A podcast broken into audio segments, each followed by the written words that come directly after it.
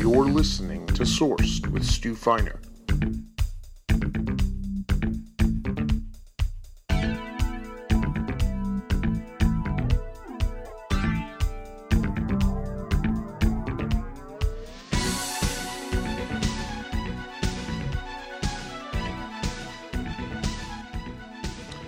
Okay, thank you again for joining us with Sourced with your source, Stu Feiner. I appreciate the listen. I appreciate the respect and your time. I know how competitive my industry is for podcasts. Um, everybody and their mother has a podcast, but pretty much 90% of that it's fucking useless and you're disappointed. And I pray always that listening to me, you will not be disappointed. And it will not be useless. It will be entertaining it will be fun and it will be informative. So, we're going to get directly to it, and I have two epic stories, or at least I think they're fucking epic, um, about our president, uh, Donald Trump. First of all, I knew Donald when he was epic, epic, epic. Um, there was no one better than Donald Trump. He was the ultimate playboy. He was the equivalent of Hugh Hefner. He was equivalent to a movie star. He got everybody in bed.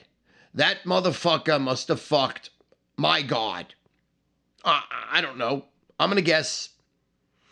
Wilt Chamberlain fucked 10,000 women? I'd say Donald Trump fucked 3,000 women. He was fucking two a day, three a day at his casino. There is no one at the time that said no to Donald Trump. Basically, because, and as you see now, I mean, he's fucking 70 years old. He's got the most confidence you ever saw in his life, right? Nobody has more confidence than Donald Trump, right? But when he was a playboy, when he was going after women, when he was on the prowl and the prey, I mean, just like you heard, grab him by the pussy. That's the fucking truth. He wouldn't ask you if he if you wanted him. He would just fucking grab you.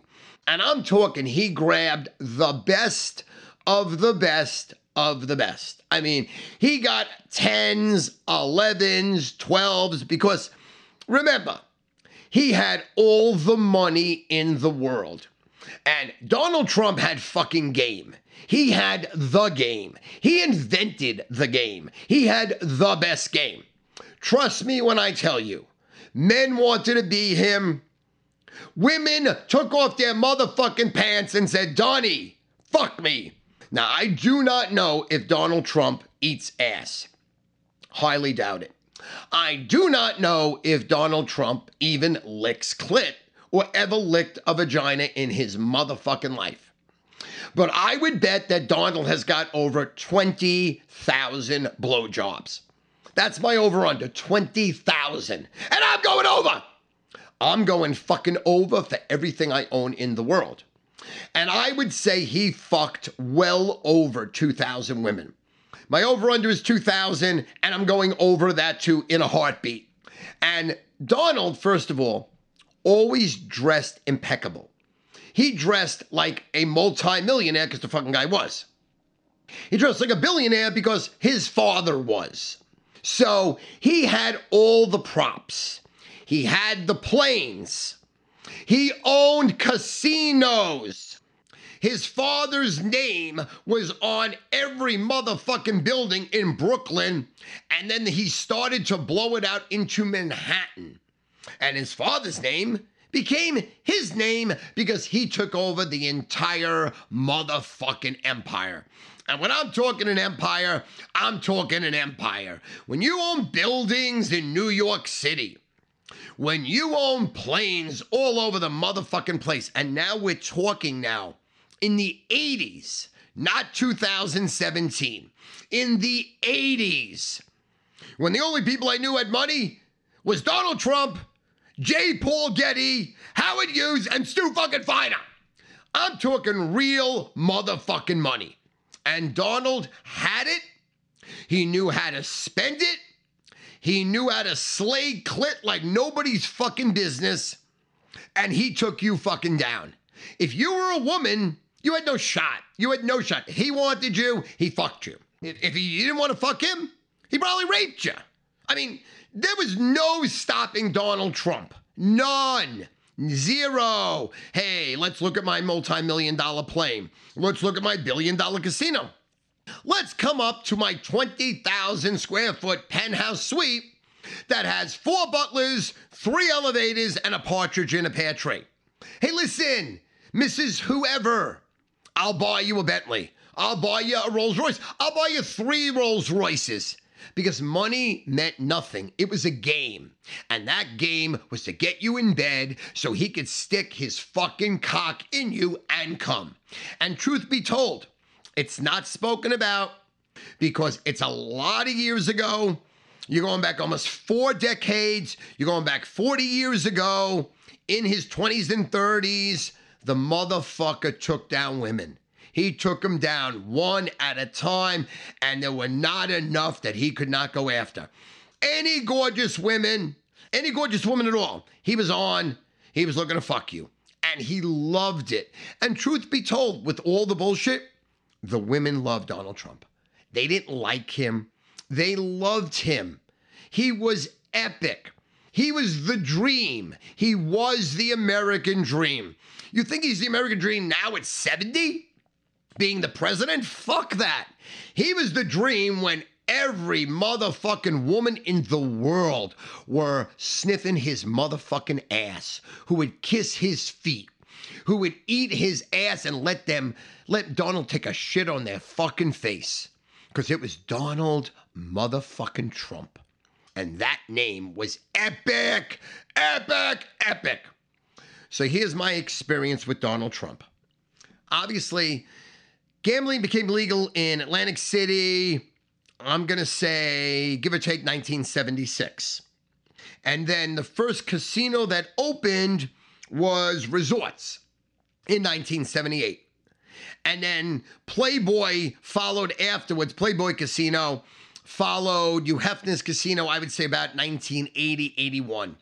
And that was pretty much the first casino that me and my friends went to was the Playboy Casino because every single dealer was was dressed in Playboy outfits and all your waitresses were Playboy motherfucking bunnies. And they were drop dead gorgeous. So we went there when we were young, and just to get a drink was amazing. We were like, wow, they serve free liquor. Wow. And you just felt so special in those days gambling. Because remember, gambling is not like it is now. Remember, I'm going back almost 40 years. When you gambled then, it was an event. It wasn't done online. There was no online. There was nothing. So when you went, you planned your whole day around going. You went there. You had an epic time, and it was like a once in a year thing, or once every six months, or for some people, once in a lifetime. We made it a daily event because we were fucking psychos and we were degenerates, and I had fuck you money. I started making fuck you money as early as 1982. I was 21 years old. 21 and I was already making well over a quarter of a million dollars a year well over 20,000 a month. And it was coming in like I was printing the motherfucking money. And it was coming in like I had a tree in the backyard that the money was on that I just fucking picked. And let me tell you something no one spent more money than me. No one spent money. I spent it like I was burning it and like I was printing it. And pretty much I did, and I was.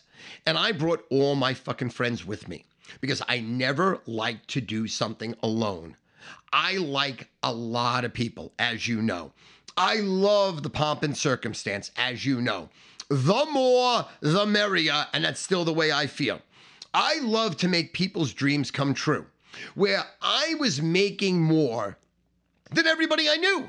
Truth be told, I mean, everybody I knew, I was making more by 21 because a lot of people never in their lives to this day in 2017 ever rolled out more than 20,000 a month like they were printing it. I was doing it in 1982 at 21 years old. At 21 years old. And from 82 to 97, it just kept doubling. It was like doubling. 82, I made a quarter of a million. 83, I made like 350,000. 84, I made a half a million. 85, I made 600,000, then 700,000. 89, I made a million one. Then it went a million two, million three, million four, million five, million eight, two million four. Up until 1997, where I was worth close to $70 million, taking a company public and the internet put me out of fucking business, and 900 number chargebacks put me out of business. But that's for another day, and that's for another story. So I want to stay on point here before I just fly. The point is, I had fuck you money, and I brought all my fucking friends with me because these friends had no shot of ever making money. Never, never. They were never going to make the million dollars a year, and they never did. None of them. None of them. And my friends, my father's friends, never made the million dollars, and still to this day never did. So I brought my friends, I brought my friends' parents, I brought everybody I ever fucking met to Atlantic City. And I knew how to live. And the person that was my mentor, that was my idol, that in my head I wanted to be three people Howard Hughes, J. Paul Getty, but they were not really real for me. They were only like visions. They were only people I heard what they did, and they were the first two billionaires in the world J. Paul Getty and Howard Hughes. So they were almost like a dream that I really couldn't touch. And then we had Donald motherfucking Trump. And fuck yeah, I saw him on TV. Fuck yeah, I saw his name in lights. And fuck yeah, I went to his casino and I lost all my fucking money that I made. And I was proud of it. And I loved it. And I bragged about it. And I bragged right to Donald Trump's face. So, let me tell you how it starts. The first time and the only time in my entire life that I got arrested was by Donald Trump. Not specifically Donald Trump, he didn't put the handcuffs on me, but here's how it goes it's 1986. It's August of 86. And it's my buddy Chris's 21st birthday. Now, my favorite band in the world is The Who. And anybody that's my favorite, I like to emulate. I like to copy. I like to make believe I am. So I grew my hair out as a high school teenager and I wanted to be Roger Daltrey. And the only thing that looked like Roger Daltrey with me and Roger was my fucking hair. My hair was as beautiful as his, as long as his, as curly as his. And then it pretty much went downhill after that because who the fuck's Roger Daltrey? He's the best ever. He's drop dead gorgeous. He probably fucked 30,000 fucking women. God only knows. That's Roger fucking Daltrey. And then you had Peter Townshend. And then you had John Entwistle. And then you had my fucking man, Keith motherfucking Moon. And Keith Moon as the drummer was the craziest fucking psycho that ever fucking lived. And I wanted to be him and I took his personality on. Meaning, any hotel that I left, I fucking trashed. Any casino hotel that I was in, fucking forget about it.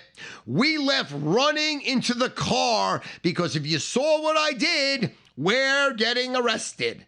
Now, I was able to pull not getting arrested off hundreds of times. Now, I'm telling you, how bad, Stu, was it? Well, at the very beginning, where they allowed windows being open in Atlantic City, and I would order three, four thousand dollars worth of food and liquor for six people, we would throw everything out the fucking window. We'd throw trays, we'd throw plates, and we didn't even give a fuck if we killed people below because we never looked. Thank God I never did. Thank God. But I was so irresponsible, I never even looked trays, plates, lamb chops, Cristal champagne, Dom Perignon champagne, Perrier Jouet champagne, out the fucking window. Everything out the window. The pillows, the covers, soap dishes, towels, whatever could fit out the window and wasn't nailed down went out the fucking window. That was A. And that was specifically from the exploits of me trying to emulate and be like Keith Moon. Because when he went into hotels, when he was on the road, I don't know why, but he fucking trashed them. I don't know how, but he fucking trashed them. And he continually trashed them. So much so that The Who was not allowed in most of the best hotels in the world because of Keith Moon. Because in the 70s, he fucking destroyed it. And I thought that was the greatest thing ever. I thought it showed power, it showed balls, it showed energy. He was now what we call electric. He was Mr. Electricity. He was motherfucking electric. Now, a lot of problems Keith Moon caused The Who, personally, and privately. Now, privately, when they played, he was uncontrollable. One of the greatest drummers ever, but uncontrollable. What Peter Townshend and Roger Daltrey in the 70s said after he died, you know, that they never knew where he was going. He went off the songs. He went on his own. He beat it to his own motherfucking drum, so to speak. No pun intended. But that's who he was. He was Keith fucking Moon. He was iconic. There will never be another Keith Moon again. Rest his soul in hell, because there's no fucking way he's in heaven. Just like there's no fucking way I'm going to heaven. Plain and simple. So when I die, the first motherfucking guy, before we start fucking all these sluts and whores in hell, which I imagine are gonna be in red outfits, look like fucking devil women, and we're just gonna fuck the first thing I do is hug Keith Moon and then say, Who we fucking Keith? You and me right fucking now. Let's slay some fucking devil women in hell. Well, I'm sure we'll be fucking them and burning. So I'm, I'm imagining me and Keith Moon fucking women all day, twice on Sunday, while we're burning and in pain. But if I'm with Keith Moon, I'm fucking devil women. I don't give a fuck. Fucking them up their ass, fucking their mouth, skull fucking them. I'm pretty sure everything goes in hell. So I'm to be fucking women, devil women in red outfits. That's what my vision is with Keith motherfucking Moon. But let's get back to the story. So, any hotel I went into, I fucking obliterated, I destroyed. And when I was with my wife, she was humiliated because she was my girlfriend at the time. But all my friends just knew it was happening. And the moment I ordered room service, they knew what was fucking happening. And I would always order like four, five, ten, five times more than we had. You know, you had six people, I ordered for 20. You had 10 people, I ordered for 50. You had 30 people, forget about it. Forget about it. It took like six hours for the fucking room service to get there. They had to bring trays and trays and trays and trays. That's why in the 90s, when I rock and rolled, I would always have two private butlers.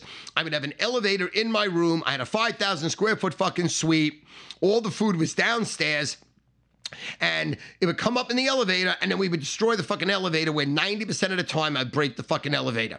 And when they came to see what the hell wrong, they'd be like, Stu, why is there $2,000 worth of food on the fucking floor of the elevator? Are you crazy? And I would say, hey, come on. You got to do something. Clean the fucking elevator. What the fuck else you gonna do? And I'd give the guy 500. I'd give the guy a thousand. I'd give the guy 2,000, which is the reason that no one gave a fuck that I destroyed property because I had the cash in my motherfucking hand. I never walked around from 1982 to 1997 with less than 30,000 cash in my pocket. A, because I wanted to show how big my dick is, and it's almost nine and a half inches to start with. So imagine a guy who's a complete fucking psycho who should be in a mental institution, a motherfucking rubber room with no responsibility, no accountability, and just is full blown going 200 miles an hour straight through your motherfucking wife's fucking clitoris. That's me. So I was fucking dangerous. And the word dangerous really is a total understatement of how sick and psycho I am and I was. So, I always had the money to buy myself out of any problem I ever fucking had. Ever, ever, ever. Until finally it caught up with me. So, we roll into the Trump Castle. Now, Donald's first casino uh, was the Trump Plaza, and that was drop dead gorgeous. And I think he opened it roughly, you know, 1984, 1985. And I think it closed in like 2014, where we had a vigil where all my buddies got together. And I'll never forget it. Since September, we smoked like three pounds of pot with 20 fucking people. And we toasted to Donald Trump, Hail to the King. Hail to the motherfucking King when the Trump Plaza went down. Because I destroyed more rooms at the Trump Plaza than you've ever fucking seen in your motherfucking life. I'm talking destroyed. I'm talking holes in the wall. I'm talking chairs out the window. I'm talking we broke the fucking beds. We shattered all the glass in the fucking bathrooms, in the showers. We used to bring bats to destroy everything. And then also, then my friends got big set of balls because of me. I would start off and then I'd say, guys, finish. And it was scary. And a lot of times we wore goggles because the glass would shatter everywhere. And one of my buddies, which I'm not going to name his name, and he really ended up being a scumbag because he tried to sue me until we beat his fucking head so fucking bad where he didn't worry about his eye glass that was in his fucking eye. He worried about if he was going to die, and thank God he did it. But again, for another day, it's another story. I'm not proud of anything I'm telling you. That's why I would say this day and age, never get married and never have kids because God forbid you have a fucking jerk off like me. You got real fucking problems. You got problems. You have some psycho fucking lunatic maniac who thinks the world is his oyster and I can do whatever the fuck I want to do and I can buy my way out of anything. That's Stu fucking Feiner in the 80s, Stu Feiner in the 70s, and Stu Feiner in the fucking 90s. That's me. Not anymore, obviously, because I'm 56 and I'm sort of an adult and I'm trying to self actualize into a real human being, but it's taken 56 fucking years to do it. So when you ran with me, anything was possible. It was scary. So we used to wear goggles because one of my buddies almost lost his fucking eye because we started shattering shit. Piece of eye went in his glass, uh, glass went in his eye. He called the cops. His father wanted to sue him. It was a whole fucking to do. It was a whole to do. It was like seven sit downs. It's for another day. I'll tell the story one day. I'm not telling it today. So, brings us to the Trump Castle. And Don opened the plaza in 84, he opened the castle in 85. And I love the Trump Castle. Now, Donald's first wife, Ivana, first of all, she was a cunt the worst of the worst of the worst. And I hate to say cunt because I'm such a proponent proponent now of women women's rights. I am the number one woman's right person in the world. Men are scum, women are goddesses. Women have been treated as bad as African Americans, as bad as people of color. They've been treated like second class citizens since the beginning of time. Since the beginning of fucking time. They're slaves in half of the world. And worse than that, they're made to be slaves where we try to tell them they're not in this fucking country, where they are. They're treated like second class citizens. They're treated like whores, sluts. Behind their back, people still piss on women. And it's disgusting. And I don't feel that way now. Then I didn't give a flying fuck. Then I looked at a woman like a semen receptacle, which is why I, I pitch so hard on Snapchat for these women. You get one chance. If any guy ever verbally abuses you, physically abuses you, is out of control, is out of line, get him the fuck out of your life. Because I know how I was and I know how men are. I know how men are to this moment. Men are scum. And own, we're scum. We are scum.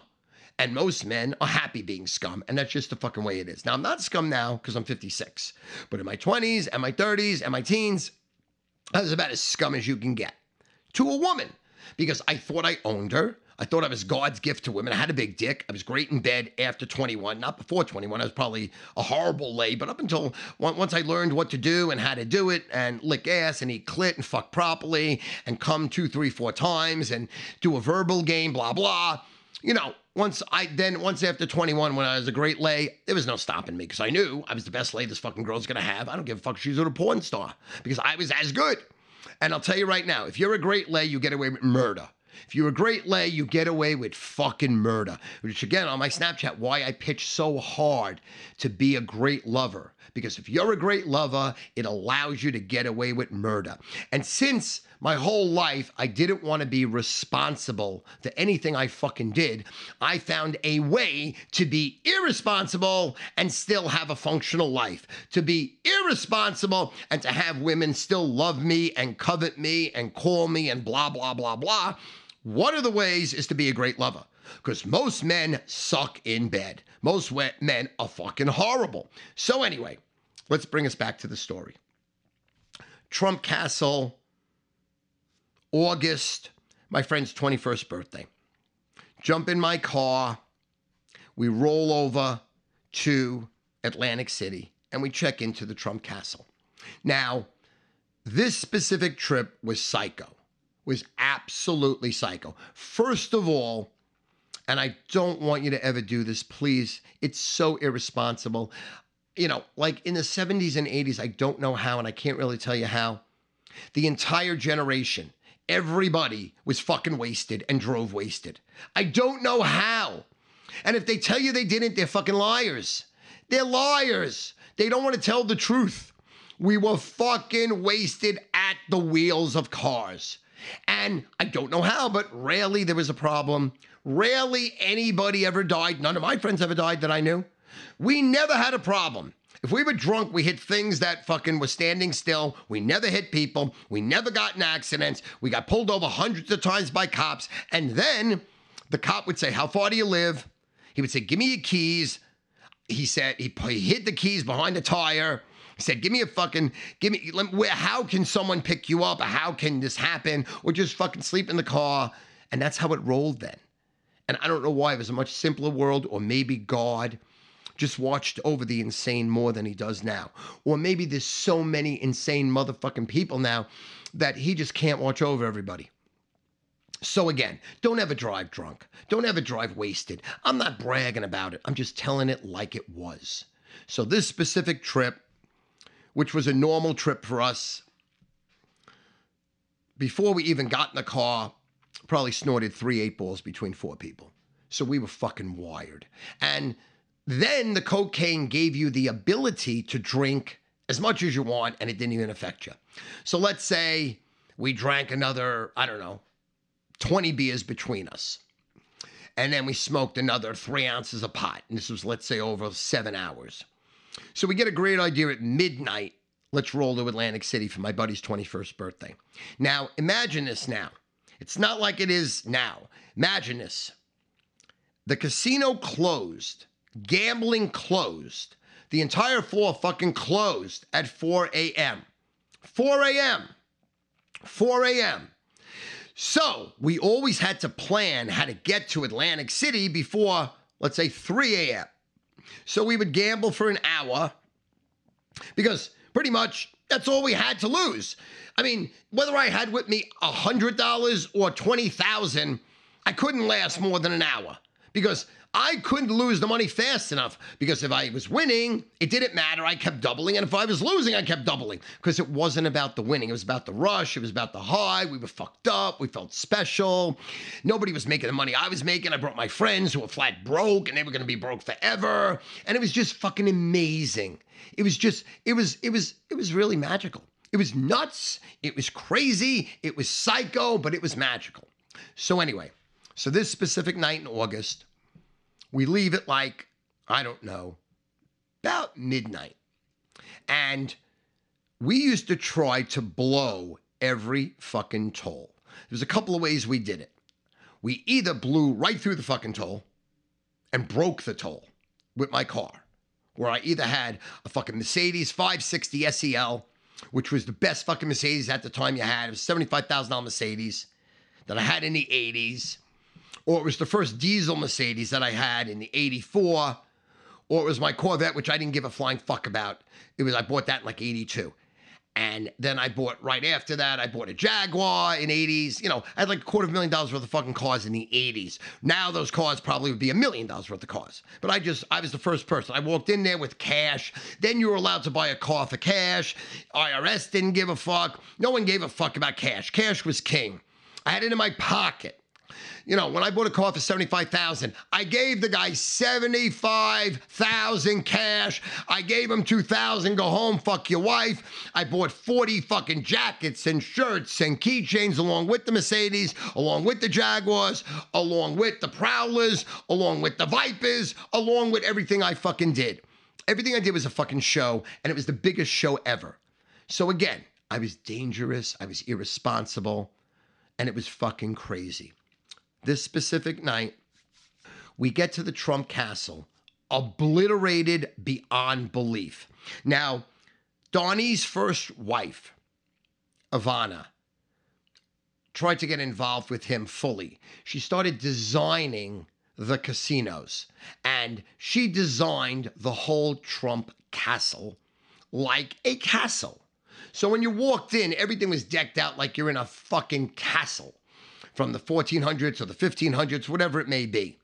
And you had castles and you had guards and you had everything all over the walls and it just looked like a castle. And the colors were castle colors, whatever that can be. And she was really fucking proud of it. And we loved it because we destroyed the Trump Plaza and we went over to the Trump Castle. So it's my buddy's birthday. Never forget it.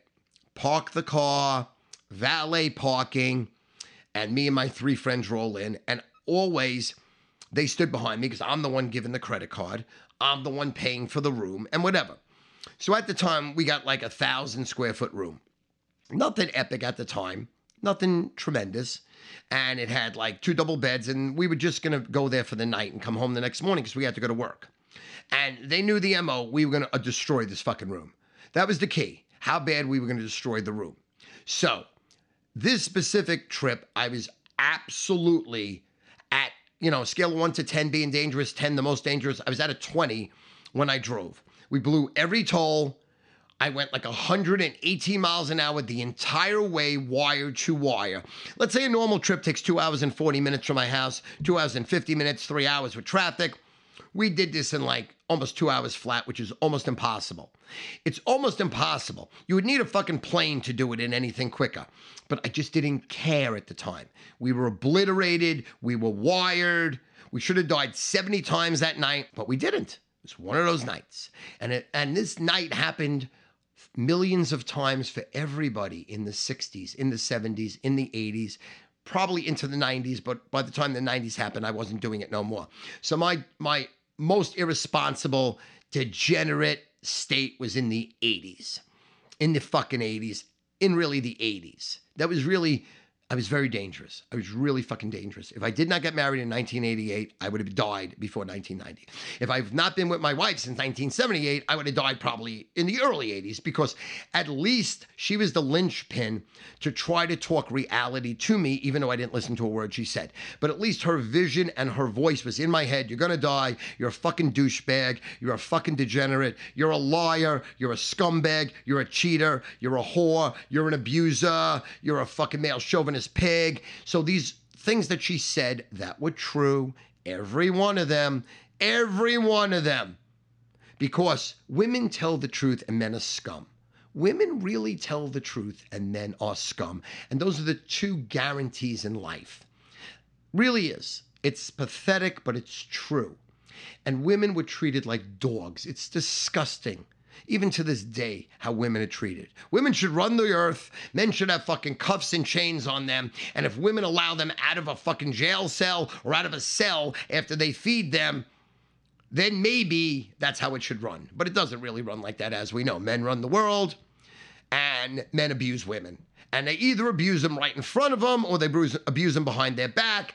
But men hold women down, and they always have. And they always will. It's fucking gross.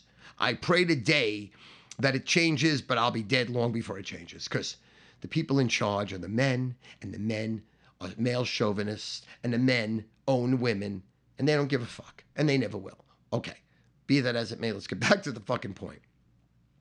So I check into the Trump castle and I pull down my pants. And as I'm checking in, I'm peeing and I pee directly against the fucking counter on the floor. I get pee all over my sneakers. I get pee all over my fucking pants. And this woman who's checking me in has no fucking idea that my cock is out and I'm fucking peeing. Now I'm peeing on fucking three eight balls, two ounces of pot, 20 beers. So I'm gonna pee for about five fucking minutes. It's my first pee. You know your first pee? You never want to go when you're really drinking a lot because that first pee means you're fucking dead. That means, at least me, I'm peeing every 15 minutes for the rest of the fucking night, no matter what. No matter what. Can't stop it. So I try to hold in that first pee until I have a bladder infection, until my eyes are yellow, until fucking my piss is coming out my ears, then I gotta pee. So when I peed, and remember now, we're flying to Atlantic City. I had to pee before I left. We're in the car. The rule was you have to hold in your pee. And if you didn't hold in your pee, and God forbid you pee in your pants, we beat your fucking head in so fucking bad that you were almost dead. So trust me when I tell you, people learned how to hold in their pee when they were in my fucking car because I was not stopping. When I left my house in Farmingdale, we were not stopping until I skidded almost through a window at the casino we were going to. Those were the rules. That's how it went, and that's what we did hundreds of times. Not once, not 10 times, not a 100 times, hundreds of times. Get to the casino, check in, Trump Castle whip down my pants and I'm peeing and I'm peeing and I'm peeing. Now my friends are behind me, fucking dropping dead laughing because I never did this before. I mean, I've done a lot of things pee in the room, pee on the bed, pee out the windows, commonplace. Pee on my friends, commonplace. Friends peeing on me, commonplace. It's what happened. We were assholes, we were fun. We emulated Keith Moon. We fucking loved The Who, blah, blah, blah, blah, blah, blah. So that's how it rolled. I must have peed five minutes. So I wasn't done peeing. So the first room they gave me was X. And then I had to upgrade the room because I wasn't done peeing. And there's just no fucking prayer of me getting out of this without her seeing what I'm doing. So I had to keep changing rooms, changing rooms, changing rooms. Finally, they gave us a room, went up to the fucking room. She didn't catch me. I immediately changed my clothes. We always brought like three changes of clothes because we knew we were getting food and ketchup and glass, and God only knows Uh, what else? If we brought knives, we cut up the beds, feather beds. We fucking destroyed the place. Concrete was on us, plaster from the walls. We ripped the walls apart. It was just, it was fucking crazy. It was Keith Moon at its finest. When I'm, like I said, when I'm in hell, fucking devil women, Keith's gonna say, Fina, you did it fucking right. Fina, you did it right. And that's my like English impersonation of Keith Moon. Fina, you did it right. So that's what I'm hoping for. And that's when I know I would have made it in life. You see, a lot of people want to meet God and self actualize. I want to meet Keith Moon. I want to stare him in the face and I want him to say, Fina, you did it right. And I'm going to cry and then we're going to fuck devil women together. And I've never crossed swords ever at orgies. And I've been to, I don't know, 200 of them.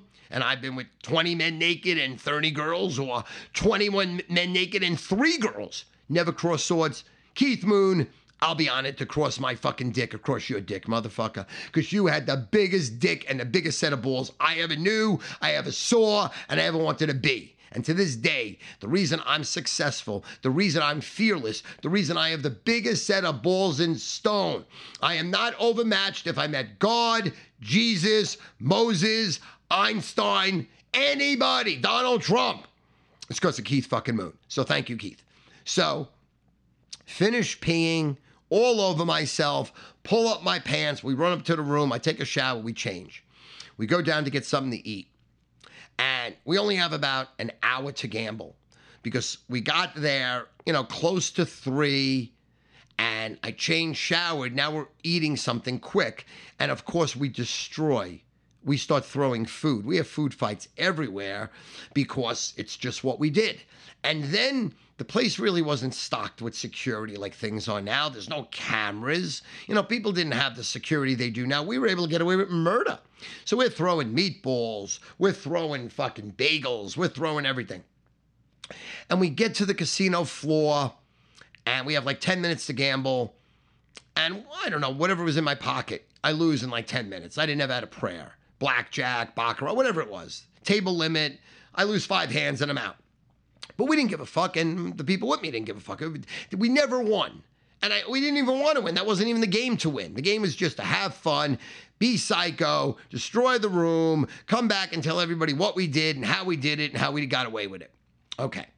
So, next morning, we wake up and we are fucking hung over in the worst fucking way possible. Like, we're, we're just so sick. You know, we're so sick that we can't throw up. You know how, like, you're so sick, you're begging to God, you're begging to the porcelain toilet, you're begging to whoever you want, even, even you're going to go to the devil. Please, I'll do anything, I'll change my ways, allow me to throw up.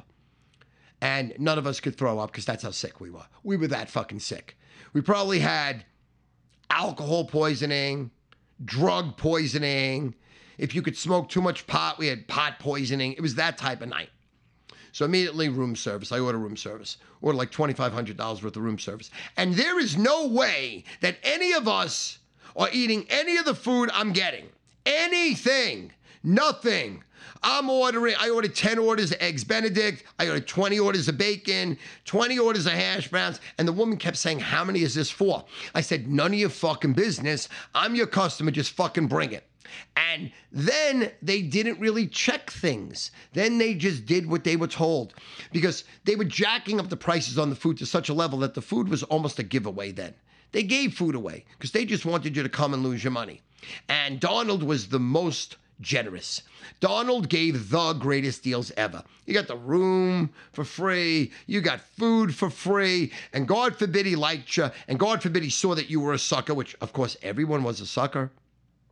There only were suckers in his place, and he knew that. He was sharp. He was smart. Listen, Donald Trump's a lot of things, but he is always the smartest guy in the room.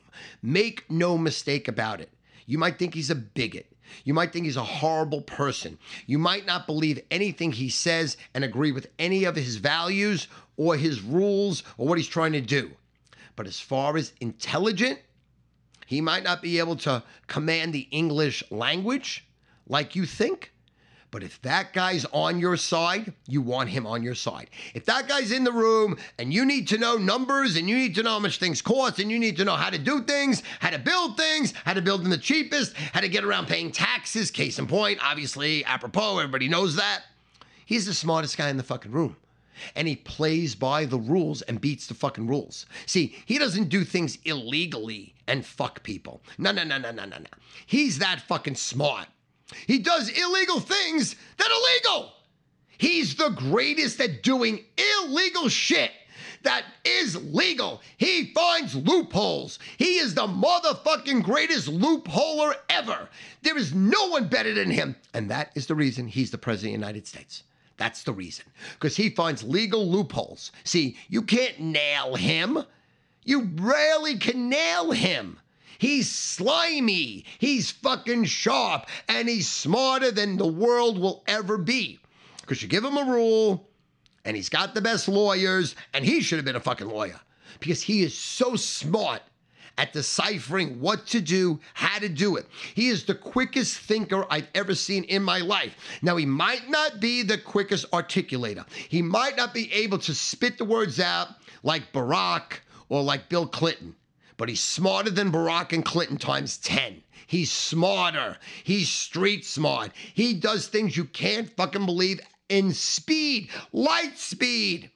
It's unbelievable. So, anyway, he was so generous because he knew the key. Give him the food for free, give him the best rooms for dirt cheap, or give him the food for dirt cheap, and they're going to come like sheep, and it'll be like shooting ducks in a barrel it'll be like fucking stealing money, stealing cash because they know that I'm going to give the most and I know they're never going to beat me. I know they're going to be drunk, they're going to be wasted, they're going to be full of food, they're going to be tired, they're going to be lethargic. And he legally drugged us. And it wasn't illegal, but it was legal. He legally got everyone fucking obliterated, whether it was Pick your drug of choice liquor, cigars, giving gifts away, opulence, giving the best rooms away, sugar, carbs in quantities. So he really anesthetized us. We were fucking smashed. Now, I didn't give a fuck. Except into the 90s where I started losing hundreds and hundreds of thousands. He got me good. But at the beginning, I didn't care. Just to be in his presence was worth it. Just to shake his fucking hand. Just for him to know my name. The first time he said, Hi, Stu, welcome back, I swear to God, I probably came in my pants. I swear to God, it was probably the greatest moment of my life. And I had seven friends with me. And you know what happened when he said, Hi, Stu, welcome? And they were behind me? Their mouth opened and they went, Ah, ah. Did you hear what he said? He knows Stu's name. He said Stu's name. Did And that's what they fucking said. Because when Donald said your fucking name, you were in the club. Now, it was the soccer club, mind you. It was a club in reality you never wanted to be in. It was, hey, you're a sucker. You're a sheep. You're a lamb. You're a duck, and I got a gun and I'm going to kill you. But I didn't give a fuck. I didn't care. I just wanted to be next to him. I wanted to smell the air he breathed. I would have smelt his fucking shit. If he farted, I would have said, perfume, smells good, because it's Donald fucking Trump. So that's another story later when he really knew my name. He didn't know my name yet. He didn't know my name. He didn't know my name until he rolled out the Taj Mahal. And I'm getting to that story too. So I destroy this fucking room that morning like you've never fucking seen. We break the walls, we break the chandeliers, we break fucking everything. And of course, all of a sudden you hear this. Like 40 minutes into our destruction. We rarely never heard that. And I'm telling you right now, we must have wrecked 70 rooms and never heard. And you really know what that means. That means the end of the end. So, security walks in, and they immediately go, What the fuck is going on here? Are you fucking kidding me? You guys are going fucking down. You guys are in trouble. You're really in trouble. And they used to have these walkie talkies. So he immediately calls his boss.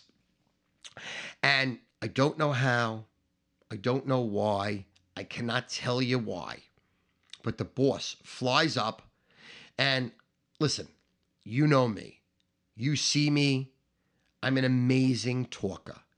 I'm an amazing charmer. I'm an, I'm like the best salesman ever. I am because I don't care.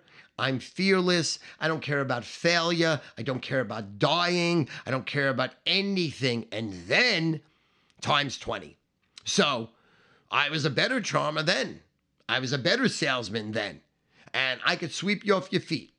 I could fuck your wife in front of you, steal your money, beat the fuck out of your young children, and by the time you're done with your throat, with your hand around my throat ready to kill me, you're hugging me, laughing. We drank two bottles of Johnnie Walker Red, and you're investing in my business. Because that's what I was able to do. That's my forte. I change the most horrific situation into the best situation. Some of my best friends were people I fucked over or I did something horrific and they became my blood because that's what I do. That's what I'm great at. I am the guy you want in the foxhole. I'm the guy that does not choke ever, ever, ever. Now, listen, I'm not a great athlete. You don't want me catching the football. You don't want me up in the ninth inning, unless maybe it's to bunt. I do not have that skill set. But as far as a tragic, emotional, catastrophic situation, you want me in charge because I don't blink. I don't get flustered. The worse the situation is, the calmer I am. The worse the situation is, the more people going crazy, crying, yelling, things are burning, things are blowing up, shit is hit the fucking fan. I'm in my element. I was born to do that. I was born to be there. That's who I am. I'm that guy. I can figure it out. And I learned from Donald Trump. I learned from watching the man. I learned from studying the man. I learned I learned from reading every book he ever wrote. I learned from listening to every interview he ever had. I just learned from him in the 80s and the 90s. And I attribute a lot of my success to him because that fucking guy taught me to be fearless, to listen to no one but yourself, to beat to your own fucking drum. Do not be like anybody else. The more they tell you no, you raise your fingers and go, fuck you. I'm doing it even harder now. The more they say you can't, I say, fuck you. I can. Not only I can, I will. Not only I will, I'll be the best in the fucking world that's ever, ever done it. And that's what he did, and that's how I raised my life. So you put together Keith Moon being a psycho, the Who's music, the radical music, fuck the establishment, fuck the world, and you want to be Donald Trump, and you want to be J. Paul Getty, and you want to be Howard Hughes, and I was making fuck you money selling sports, picking games, living like a rock star, even though I wasn't a rock star, living like a movie star, even though I wasn't a movie star. But in my world, in my town, in my life, in my head, I was God. So, anyway, this guy walks in, and I'll tell you right now, and I bet my children's eyes on this. Anybody else is getting arrested right fucking then and there. And I immediately, and they all wore their names. And Donald taught me this, and he said it to me after I lost maybe 300,000 at the uh, Taj Mahal. We'll get to that in another moment. You always call the person by their name. You look at the name tag quick, and you make a quick glance as if you never saw it, and you look the motherfucker in the eye, and you scream his name three times at him. So this guy's name was Lawrence, and I'll never forget it. And I went, Lawrence, Lawrence, Lawrence. And he said, How do you know my name? I said, because it's on your fucking tag, buddy. He goes, but you didn't look at the tag. I said, what do you think? I'm Kreskin? I'm Kreskin. Now, at the time, Kreskin was like a soothsayer. Kreskin was like your best magician. Kreskin could read people's minds for people who don't know Kreskin is. Now, I got the guy fucking laughing. Now, if you get someone laughing, you got them. If you get someone laughing, you own them. If you get someone laughing, you can control the situation. That's why I'm so good at making people laugh because a lot of times I am not funny, but if I can make you laugh, I become funny. So I started making the guy laugh. And again, just let me spit this out. If you can make a woman laugh, you can make a woman come. If you can't make a woman laugh, you're not making her come. You're never making her come. She's not for you. Let her go. Bye bye. So before you ever do anything about trying to fuck a woman, try to make a laugh. If you can make a laugh, you gotta. If you can't make a laugh, that ain't happening. Next, next, next. You could try, you could give her a billion dollars. You could fuck her all day, eat her ass, lick her clit. You're not making her come if you can't make her laugh. And that's a reality of life. Not taught in school, but taught to Stu Nation and taught to you right fucking now. You make them laugh, you make them come, you make them laugh, you got them. So I got this guy. I got him. And I know it in my heart, my soul, my balls, and my heart starts racing.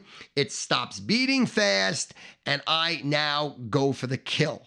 Now, my friends behind me are shitting in their pants because they're almost crying because they're going to jail and their parents are going to kill them.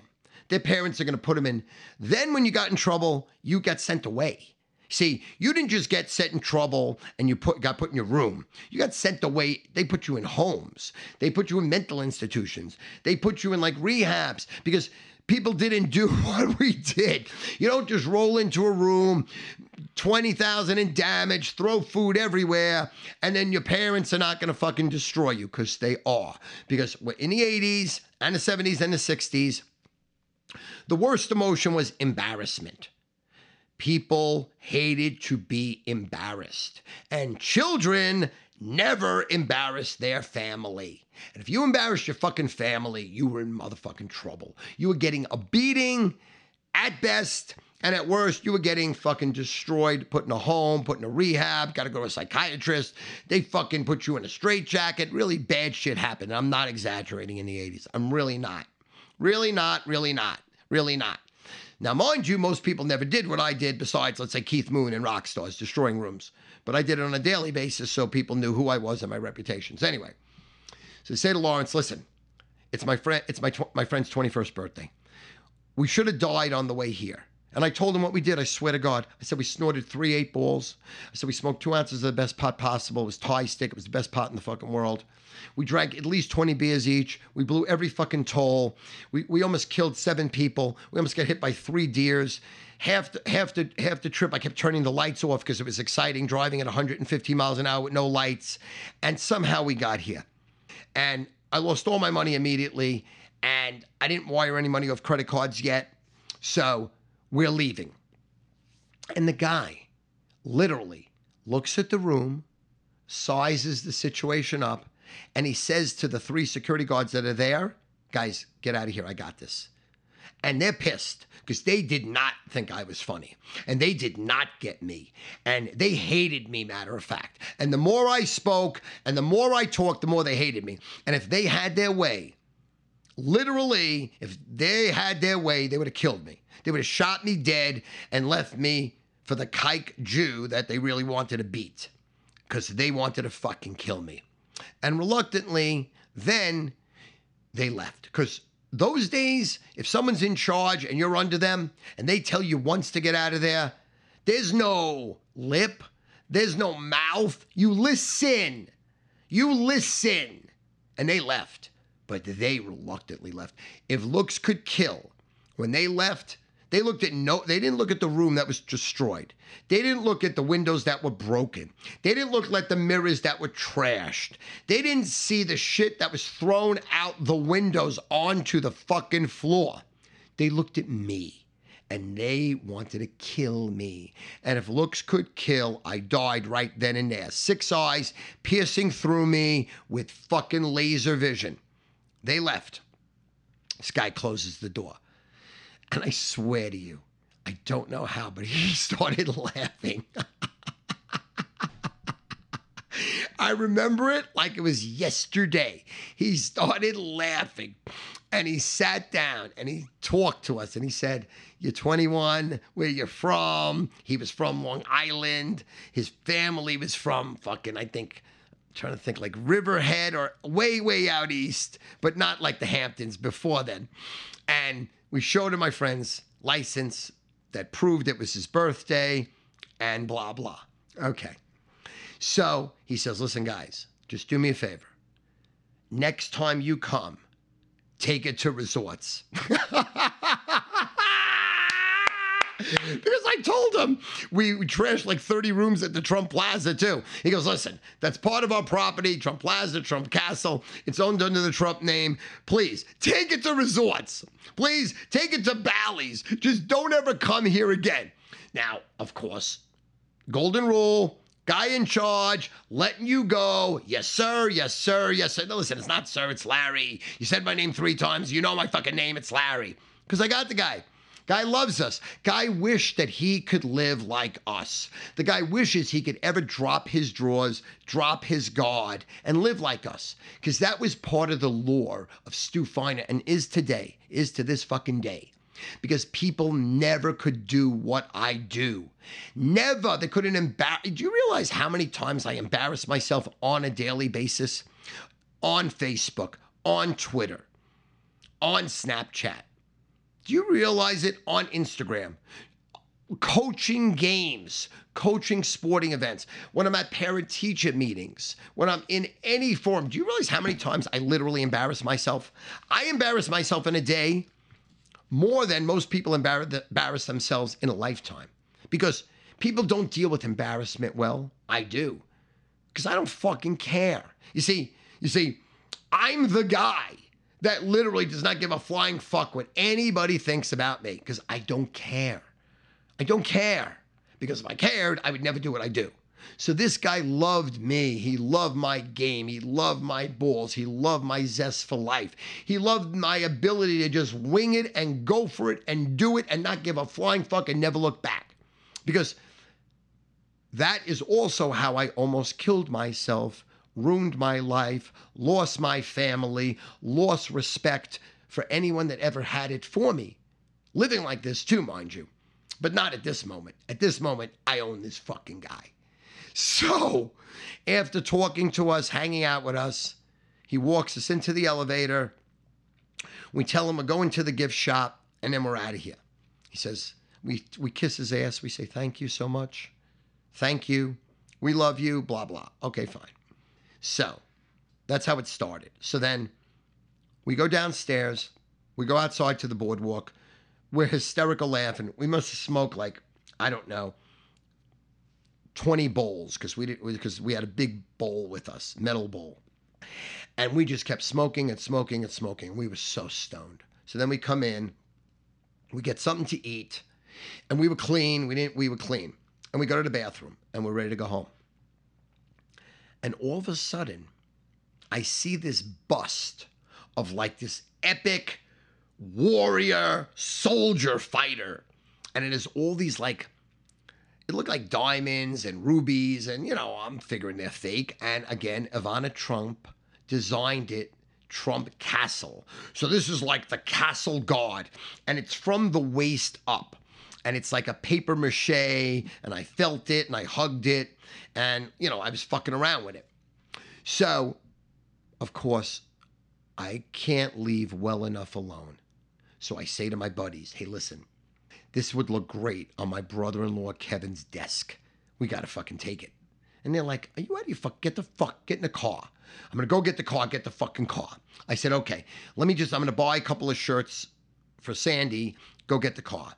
All of you get the car, I'll be okay. So they all get the car because similar to how I listen to Larry and Larry, Larry's uh, security guards listen to him, my guys listen to me. You know what I mean? Like, I really didn't have to repeat myself more than once. I really didn't. You know what I'm saying? Like, I said it, I gave them an eye contact, and that was it. Because I was the type of scumbag, too, that if you didn't listen to everything I said like that, you were out of my life like that, too. Because I had 50 people that wanted to be in my group, 50 people that wanted to run with me. First of all, I'm spending tens of thousands of dollars every night. Second of all, you lived like Jesus Christ. And third of all, who wouldn't want to fucking be with me? It's a psycho situation. It's a once in a lifetime situation. Because again, my friends did not have the balls I had because no one should have. Because it was wrong. It was psycho. Like I said, I should have been dead hundreds of times.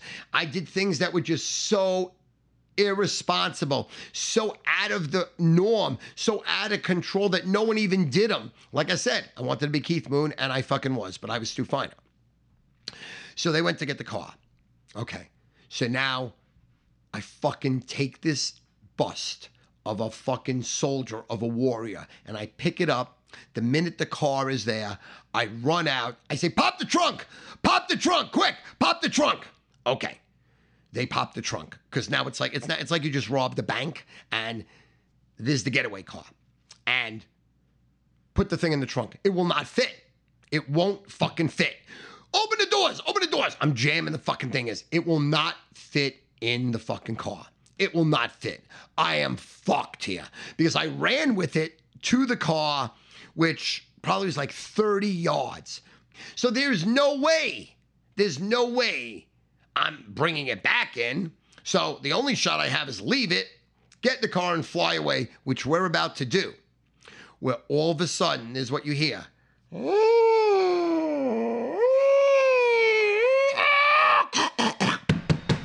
the fuck! Put your hands on the car! And two security cars come right up to us. And two, they did not have guns because then security guards didn't have guns, but they flew at us and they grabbed us and they like fucking held us. And they said, What the fuck are you doing? What is this? What are you doing with this? And I'm dead here, so I have to, you know, honesty is the best policy. I said, listen, and I went through the whole story. Really fucked up. It's my friend's 21st birthday, and I tried to go through the whole thing. These guys could give a flying fuck. They're like, you're going to jail. That's Ivana's bust. She designed it. And, and always on the news, after they opened the plaza, it was Ivana's touring the castle, showing all the fucking drapes, and she detailed every room to make it look like a castle. It was a fucking joke. She was a joke. And now I was the fucking joke because I'm fucking dead. So it's just a miracle. So all of a sudden, they call Larry because he's in charge of the whole fucking uh, show. He comes over and he says to us, Are you guys fucking stupid? And now he's not laughing. And now he's livid because now I've absolutely disrespected him because he gave me a pass that nobody in the world should have gotten and would have gotten, but I got it. So now I'm like, he's, I'm almost in tears because he is like, he's not, he is, I, I'll be honest with you. He was so hurt that I made this maneuver that I so disappointed him that uh, that he allowed me to get rid away with one in the room. Now this again. That literally, this is what he says to me. He literally says this. He goes, I can't believe you hurt me. Get the fuck out of here. And I was stunned. I'm like, What do you mean, get the fuck out of here? He says, Get the fuck out of here. I literally said to him, What do you mean, get the fuck out of here? And I would never say that. The minute someone says that, I'm in the car, I'm driving, we're already through three tolls. I'm back to fucking Staten Island at 180 miles an hour because there was no way I thought he would say it. But the guy was so hurt. I just looked down, I was ready to get in the car, and all of a sudden, two real cop cars came. And they pulled fucking up. And Larry then told him the situation. And then my friends, I wasn't going to fucking hung them out to dry because I'm not a rat. And I would take the fucking rap because it was my rap to take. I did it. And they fucking put handcuffs on me. They put me in the fucking cop car. They leave my friends alone. My friends in the cop get in the car and follow the cop car to the precinct. We go to the fucking precinct. I've never got arrested. First of all, if you never got arrested, it's not funny. If you've never got arrested, you really lose your dick really fucking fast. At least I did. Because shit rolls through my head. Like, I'm going to be in a jail cell. I'm going to be fucked up my ass by people that are going to be in there forever. And that was my thing. I said, I'm fucking going to die because I'm not going to let someone touch me. I'm to get in a fight. I'm going down fighting. How, what's, what am I to do? I'm five, four and three quarters. I haven't grown since seventh grade. Who the fuck am I beating up? Wizard of Oz? Who am I beating up? There's not midgets there. The fucking The Hobbit wasn't even written. I don't know if J.R. Tolkien even wrote the fucking Hobbit then. There's no hobbits in jail. There's mean fucking nasty fucking people. There's killers. You're in jail then, you're fucking crazy. And I'm literally fucking panicking. Now, first of all, I told the cop I made a mistake when I first put the handcuffs on me because I said, These are really hurting me. They're tight. He tightened them further. So I'm telling you right now, I am in literal fucking pain with the handcuffs behind my back. They put me in the back of the car and they're not nice. Like they were not nice. I tried to try to talk. They shut me to, they said, shut the fuck up. Shut the fuck up or I'll fucking take my stick and beat your fucking head in. They said shit like that. And be honest, I thought they were true. And be honest, they, it would have been true. So I just shut the fuck up. And my life passed before me, like all the bad things I did in my life. Every asshole, scumbag, low life, trying to be a big shot, trying to be funny things in my life roll as I'm driving, as I'm driving, as I'm driving. And we get to the precinct, and I am just numb because I'm ready to die. Literally. I'm thinking they're gonna put me in a jail. I'm gonna get in a fight with the first guy that touches me, and I'm fucking gonna be get my first get my ass kicked, A, and then B get fucked up my ass B. And that's at the time, my head, that would be worse than death. And probably to this day, still be worse than death. But that was it. Get to the precinct, and they take the handcuffs off, thank God, because my fucking hand, my, my wrists were almost bleeding. And and right now I'm telling this story, right? And I've never told this story on tape ever. And I've rarely told this story, to be honest with you. Rarely, because ain't something you brag about getting arrested. Ain't something, you know, I just don't do it. You know, I mean, it's just not. I brag about a lot of things. How many women I fucked, how much drugs I did, how much money I won or lost, crazy shit where I've been, who I know, things I've seen that no one's ever seen, things I've done that no one's ever done. I've been in spots with movie stars, actors, actresses, politicians uh, professional players that I'm not supposed to be, orgies, crazy shit, you know? Al Goldstein shit in the 80s who owned Screw Magazine, meaning Hugh Hefner, you know, just psycho stuff, Ron Jeremy shit, you know, really low shit, really like holy fuck shit that I, I rarely tell this story. And right now, my wrists are hurting me thinking about how tight those handcuffs were. Because when you're in fucking handcuffs, now, some people it's okay. Some people get arrested weekly, monthly. They deal with it, they take it. They're much tougher than me. See, I'm not good with physical pain, I'm good with emotional pain. That's why I said I'm good in great spots. The more emotional the spot is, the more catastrophic, the more crazy shit's going on. I'm clean. I'm straight. I'm flatline. You, I good. That physical pain. I'm not good. I cannot take physical pain. So my wrists are hurting right now telling this story. So anyway, They take the handcuffs off, they fingerprint me, and then someone comes over with a, like, almost like a, you know, like you've seen everything on TV. They grab a pad and someone does an interview. They say, What'd you do? How'd you do it? Why'd you do it? When'd you do it? I went through the whole fucking thing. Told them everything from when I left my house, the drugs I did, what happened, what happened there the first time, what happened when we got arrested, the whole thing. And this fucking guy starts laughing. This guy starts laughing. This detective starts laughing. And he says to me, Do you really believe that I'm going to believe the horse shit you just told me? I said, Swear to God, it's the truth. He goes, Well, I don't believe a fucking word you say. You're a great storyteller. That was one of the most entertaining things I've ever heard. I loved it. Here's what we're going to do. And he gives me 500 hours of community service. Now, I didn't know it at this time. I had to get a lawyer, come back down, and 500 hours of community service, and it was waived. It was nothing. Now, P.S., how psycho is this? The bus that I stole was worth like $15,000 because the rubies and the diamonds and everything on it, a lot of it was real. Even though was, a lot of it was fake, a lot of it was real because Ivana went top shelf, everything. She spent Donald's money. She must have spent like, you know, millions and millions of dollars designing this fucking thing. It looked like a castle everywhere you went, from the bathroom to every room you ate to your room you slept in to the casino floor, everything. So hit, you know, I could have got hit with like grand larceny. It's fifteen thousand dollars. It'd be the same as me stealing fifteen thousand cash from a house. Same exact thing. So they gave me five hundred hours worth of community service, and that's how it ended up. So then what I had to do was one of the people that worked for me. Um, she had a job that she dealt with children that had afflictions. And a lot of these children had like retardations. So I went 40 hours a week for until like what was it 12 13 weeks. And i did my service out east in a classroom with children. And i fell in love with these fucking kids. And i became a much better person and a father and a parent off that experience.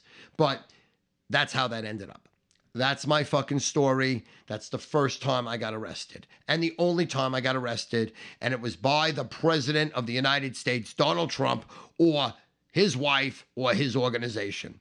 So that's my psycho story. So now, next time, the next story I'm going to tell is going to be when Donald Trump opened the Taj Mahal and when he got a divorce from Ivana and when he was seeing Marla Maples while he was fucking around on Ivana with, he always fucked around on her. He had, you know, he was fucking seven different women a week, even though he's married to her. You know, that's what he does. That's what a lot of men with that type of money do. It's, you know, it's, you know, every, you know, half of the men in the world fuck around their wives. Three quarters fuck around their wives. You know, a lot of people have happy marriages because the fucking guy goes on vacation and does business fucking around his wife. You know, that's why they have a happy marriage. So that's why I say never get married, never trust men. All men are scum. Women own this world. Women are the best there is. And it's embarrassing that women are treated like second class citizens, but that's the way it fucking is. But anyway, so my next podcast is going to be the story of Donald Trump and Marla Maples. And it is as good as the story I just fucking told. It's just as fucking good and it's just as powerful and it's just as psycho. So, again, I think I spoke for roughly, I don't know, about an hour. I love you. I'm very grateful for all the love that you've given me. Like, I went to the Met game last night. And because of Snapchat, I've blown up to be a fucking monster now. Now I'm a superstar. Really because of Barstool Sports, obviously. And Barstool ingratiating him to me and me trying to kill Larry the Goldfish and then off of that being Donald Trump picking the bracket and doing other interactions with Big Cat and PFT and Dave Portnoy and Rhea, and now with KFC going on KFC radio. You know, those guys made me put me back into the spotlight and I've ran with it. Now, on Snapchat, I'm just flat out funny. It's about my life. I do 70, 80 snaps a day, 10 second snaps.